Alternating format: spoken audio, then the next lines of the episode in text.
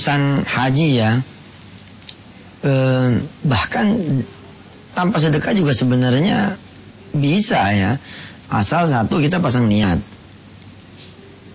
Ya, orang eh, belum berangkat haji atau tidak berangkat haji kadang-kadang faktor niat nih sangat dominan gitu. Ada yang punya duit tapi karena dia nggak niat dia nggak berangkat haji kan. Tapi ketika dia niat nggak ada duit pun kekuatan niat itu akan mendorong dia kemudian bisa berangkat ke tanah suci. Yang kedua doa. Ada orang-orang yang kepengen berangkat haji tapi dia tidak berdoa. Saya sering e, bertanya kepada e, jamaah-jamaah yang pada kepengen berangkat haji. Berdoa nggak supaya pergi haji? Barusan di sholat yang terakhir. Banyak kan jawabannya, ya Ustaz, nggak berdoa.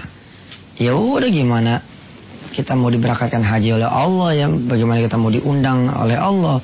Istilahnya kita nggak masukin surat nggak nggak masukin proposal nggak masukin permohonan yang tidak berdoa begitu. Maka yang ketiga ini ya e, kalaulah misalkan seseorang harus bersedekah supaya dia bisa e, lebih cepat sampainya ke pada Allah dia punya doa dan permohonan sedangkan memang dia benar-benar tidak punya duit maka yang ketiga ini betul-betul uh, coba pasang niat tapi bukan niat haji ya, tapi niat bersedekah. Misalnya ini, uh, kita punya orang tua belum berangkat haji. Kita ngomong nama beliau, uh, ayah atau ibu, doakan saya insya Allah. Saya betul-betul kepengen memberangkatkan ibu haji, memberangkatkan ayah haji. Insya Allah kalau ada rezeki maka ibu dan ayah akan saya prioritaskan.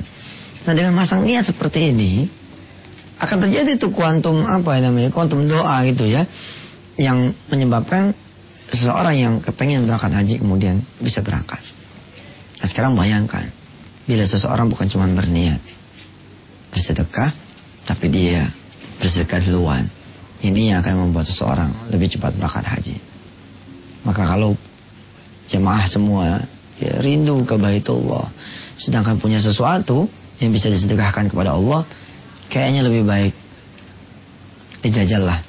Jajal dengan iman, jajal dengan uh, satu keyakinan bahwa sedekah kita akan mengantarkan kita mendapatkan pertolongan Allah.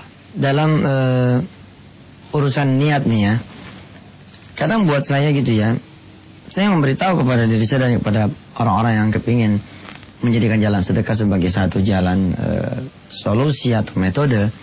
Kalau emang lagi ada duit atau lagi ada harta ya jangan pakai niat dong.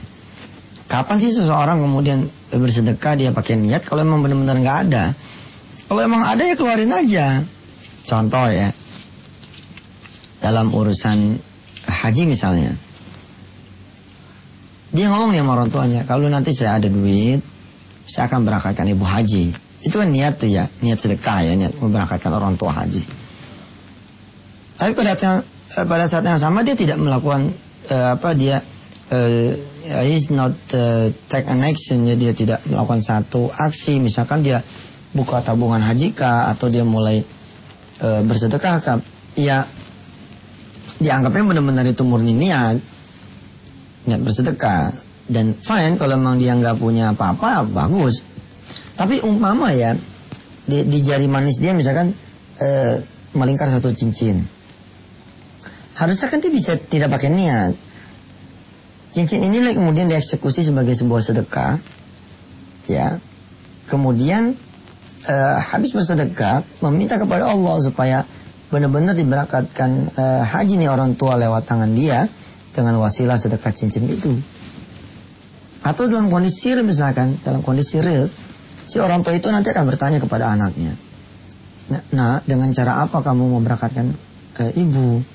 Terus kita jawab dengan cincin ini. Nanti orang tua kita akan bertanya tuh. Cincin itu bisa mengantarkan ibu haji. Bisa ibu. Sebab cincin ini akan saya jual. Kemudian saya akan duduk bersama-sama anak yatim. Saya akan berdoa. Ya Allah. Kalau engkau redha uh, uang cincin yang uh, pada sore hari ini atau hari ini saya berikan uh, makan anak-anak yatim mudah-mudahan dengan diaminkan oleh mereka semua engkau jabah orang tua saya pergi dengan tangan saya dengan biaya saya Ini saya bilang, itu namanya closing sedekah.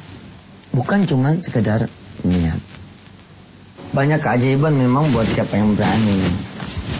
Eh, salah satu kisah yang bisa kita angkat, kisah tentang seorang karyawan yang betul-betul dia merasa uh, dia tidak akan pernah mungkin bisa memberangkatkan haji orang tuanya dan juga dirinya serta istrinya kalau dia tidak pernah berkorban yang terbaik buat Allah Tuhannya.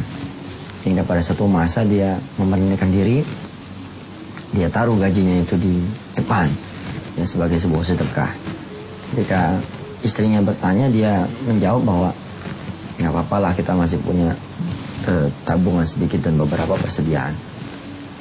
Dan uniknya Allah tuh selalu punya cara gitu untuk membuat seseorang berangkat haji ya.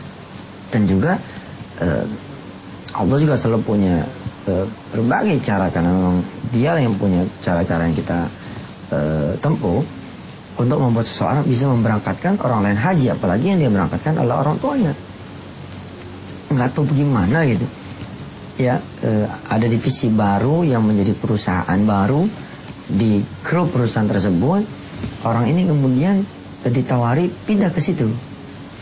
Ditawari pindah ke situ dengan uh, satu skema nggak ngerti ya pesangon atau apa nggak paham. Karena kalau disebut pesangon dia tidak di PHK sementara dia juga masih kerja di perusahaan yang satu grup. Tapi dia diberi uang itu. Uang jasa pindah lah kalau saya sebut. Yang nilainya itu bisa mengcover eh, pergi haji 4 sampai 5 orang karena nilainya 160 juta rupiah. Anda tahu berapa yang disedekahkan? Gaji yang disedekahkan itu 1,6 juta rupiah. Bayangkan. Subhanallah. Memang Allah maha menepati janjinya.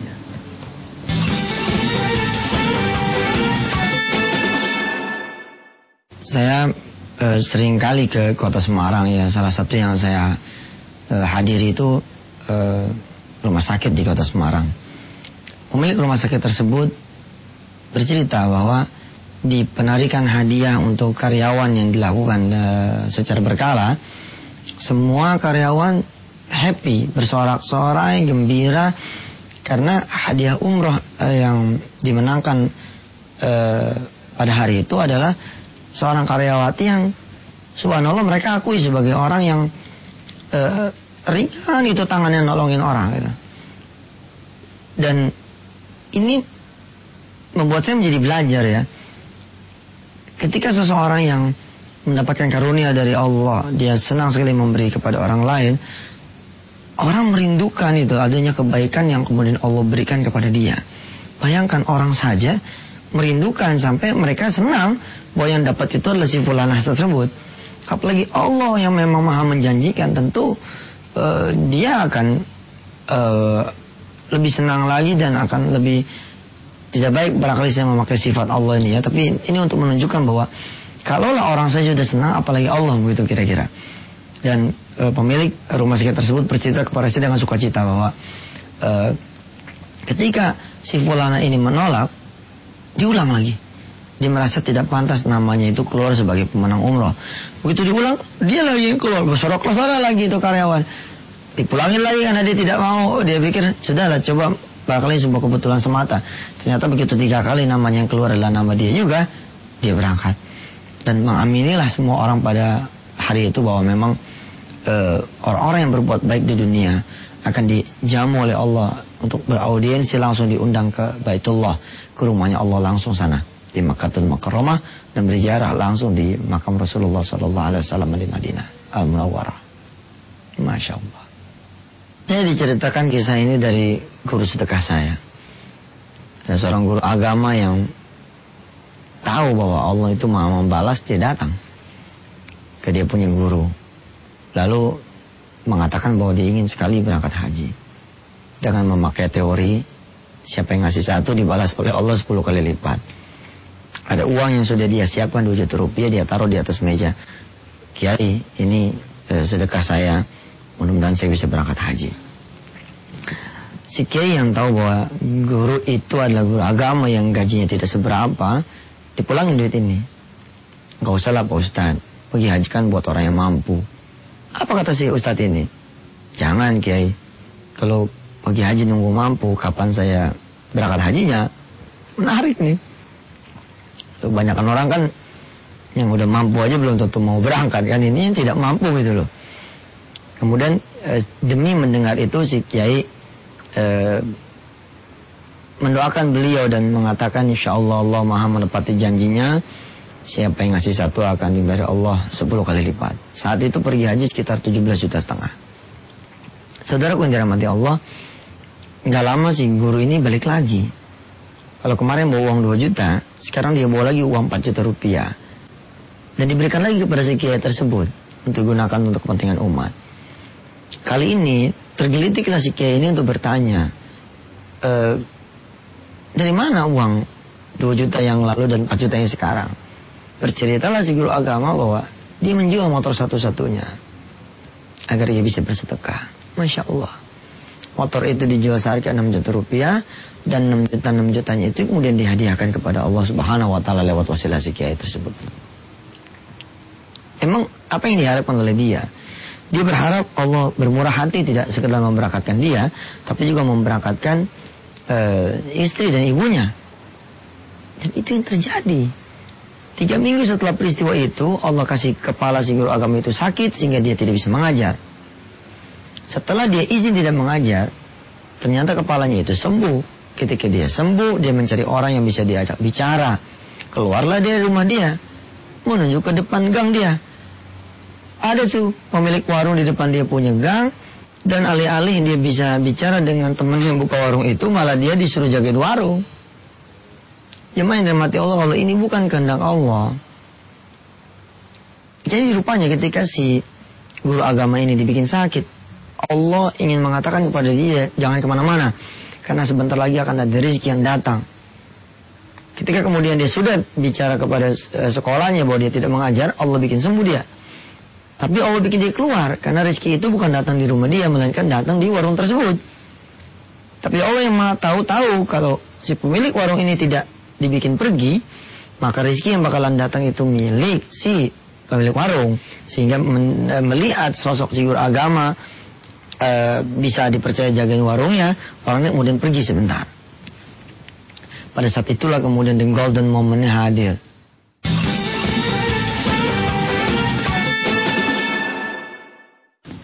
ada seorang pengendara mobil berhenti di depan dia punya warung, turun dan bertanya, Pak, tanah yang di depan e, warung ini tanah siapa? Bapak tahu rumahnya di mana? Bapak tahu siapa yang punya? Dikasih tahu tuh. Oh si Haji Anu gitu. Kanan kiri kanan kiri yang rumahnya pagar hijau itu dia yang punya tanah itu. Orangnya berterima kasih dan berangkat. Ternyata itulah sumber uang dia untuk berangkat haji yang merupakan perkalian 10 kali lipat dan bahkan kita akan lihat nanti ternyata dapatnya lebih. Beberapa hari setelah itu, si pengendara mobil yang kemarin itu bertanya datang lagi dan dia melihat bahwa yang ngejagain warung itu bukan yang kemarin. Lalu dia bertanya, Pak, hari Senin kira-kira jam sekian, ada orang yang jagain warung Bapak itu, siapa ya? Si pemilik warung ini sudah agak lupa siapa ya. Enak orang itu silih berganti orang jagain anaknya, adiknya, istrinya. Tapi dia rasa oh jangan-jangan Ustadz ya, hari apa? Senin. Oh iya Ustadz di belakang rumah saya barangkali. Coba ke sana dah. Ada urusan apa pak? Enggak, enggak ada urusan apa-apa, pengen ketemu aja. Begitu kata nih orang. Datanglah. Begitu datang orang ini tanpa basa-basi lagi mengatakan terima kasih tanah itu sudah kebeli dan dengan harga dia. Saya kemarin sudah janji sama saya punya Tuhan, kalau itu uh, tanah kebeli dengan harga saya, maka yang saya tanya itu akan saya jadikan sebagai calonnya. Pak, ini mohon diterima hadiah dari saya. Cek tunai jamaah yang termati Allah. Tipis, tapi isinya 67 juta rupiah. Subhanallah. Sudah mah 6 jutanya itu dikali 10 kali lipat alias 60 juta. Motornya pun kembali kalau kemarin dia jual 6 juta, Allah beli lagi tuh motor yang harga 7 juta, sehingga dia dapat uang tambahan 7 juta, 67 juta rupiah. Subhanallah. Tahu permainan catur? Bagaimana kuda berjalan di dalam permainan catur? Bukannya lurus kan, tapi L. Bagaimana peluncur berjalan? Bukan muter-muter kan, tapi miring. Bagaimana saya misalkan seorang raja, di samping kiri saya Perdana Menteri, kanan saya e, peluncur, lalu di depan saya berbaris e, pion yang belum berjalan satu langkah pun. Apakah saya sebagai rajanya di dalam catur? Boleh gitu, melompati pion, karena saya raja. Gak boleh. Karena permainan catur mengatakan kalau raja mau jalan, jalanin dulu dong pionnya. Baru kemudian jalan raja.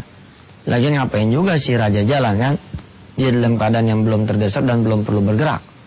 Tapi itu peraturan catur berlaku kalau kita main caturnya berdua. Kalau kita main caturnya sendiri, bebas kan? Kuda kita mau bikin lompat-lompat dan dalam keadaan yang lurus jalannya. Kemudian peluncur kita bikin muter-muter.